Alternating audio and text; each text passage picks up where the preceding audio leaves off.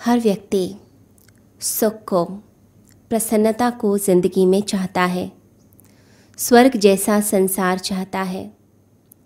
सुख को एकत्रित करने के लिए वो सारे प्रकार के यत्न करता है। जो चीज़ें कंफर्टेबल हैं लाइफ में, उन सभी कंफर्ट्स को वो लाइफ में एकत्रित कर लेना चाहता है। उसे लगता है कि सुंदर मकान हो, अच्छी गाड़ियाँ हों, अच्छी चीज़ें हों जो भी आरामदेह हों, वो सब मैं एकत्रित कर लूँ। उसे लगता है कि मैं लोगों से ज़्यादा कनेक्ट हो जाऊँगा। लोग मुझे अप्रिशिएट करेंगे, संसार से ज़्यादा जुड़ूँगा तो मुझे खुशी मिलेगी। तो वो क्या करता है? वो सोशल मीडिया प्लेटफॉर्म्स पे आने की कोशिश करता है। फेसबुक पे सेल्फीज़ खींच खींच के डालता है। अपने आप को प्रेजेंट करता है, चाहता है कि लोग उसे ज़्यादा से ज़्यादा पसंद करें। टीवी पे आना चाहता है न्यूज़पेपर्स में अपनी फ़ोटोज़ चाहता है। क्यों? क्योंकि वो सोचता है, ये सब चीज़ें उसकी सुख को बढ़ाएँगी, सुख की वृद्धि करेंगी, खुशी को बढ़ाएँगी।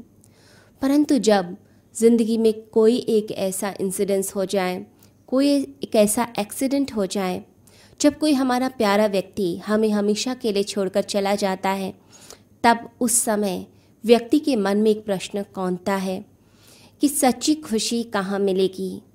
क्योंकि फिर उसकी सारी सुख सुविधाएँ मिलकर भी उसको अंदर से खुश नहीं कर पा रही होती, उसके दुख को समाप्त नहीं कर पा रही होती हैं तो व्यक्ति सच्ची खुशी की तरफ़ चल पड़ता है। हर व्यक्ति अपनी इंद्रियों के माध्यम से संसार में भटक रहा है। हमारी ये जो इंद्रियाँ हैं, ये बाहर की तरफ़ ओपन होती हैं। हमारी आँखें बाहर के सुंदर दृश्य को देखना चाहती हैं। हमारे कान मीठी वाणी को सुनना चाहते हैं, हाथ भी बाहर की तरफ़ ही जाते हैं। हमारी समस्त इंद्रियाँ बाहर संसार में ओपन होती हैं।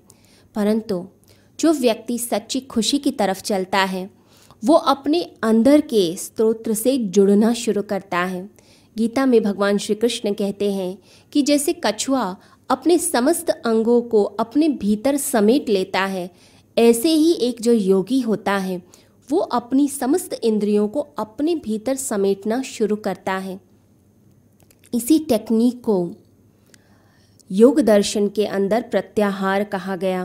प्रत्याहार यानी जितनी भी आपकी इंद्रियाँ बाहर एनर्जी को लेकर जाती हैं उस सब एनर्जी को उस सब ऊर्जा को आप अपने भीतर लाना शुरू करें, अपने केंद्र की तरफ़ लाना शुरू करें।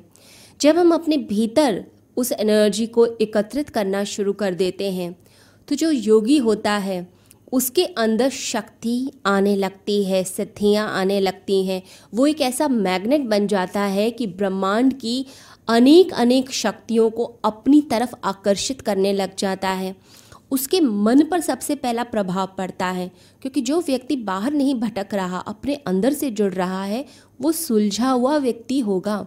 उसके थॉट्स बड़े कोहेरेंट होंगे। बड़े सिस्टमाइज होंगे ऑर्गेनाइज होंगे, वो ऐसे ही कुछ भी चिंतन नहीं कर रहा होगा। वो जब चाहेगा, जैसा चाहेगा, उसका मन वैसा विचार पैदा करता है। उसका व्यवहार वैसा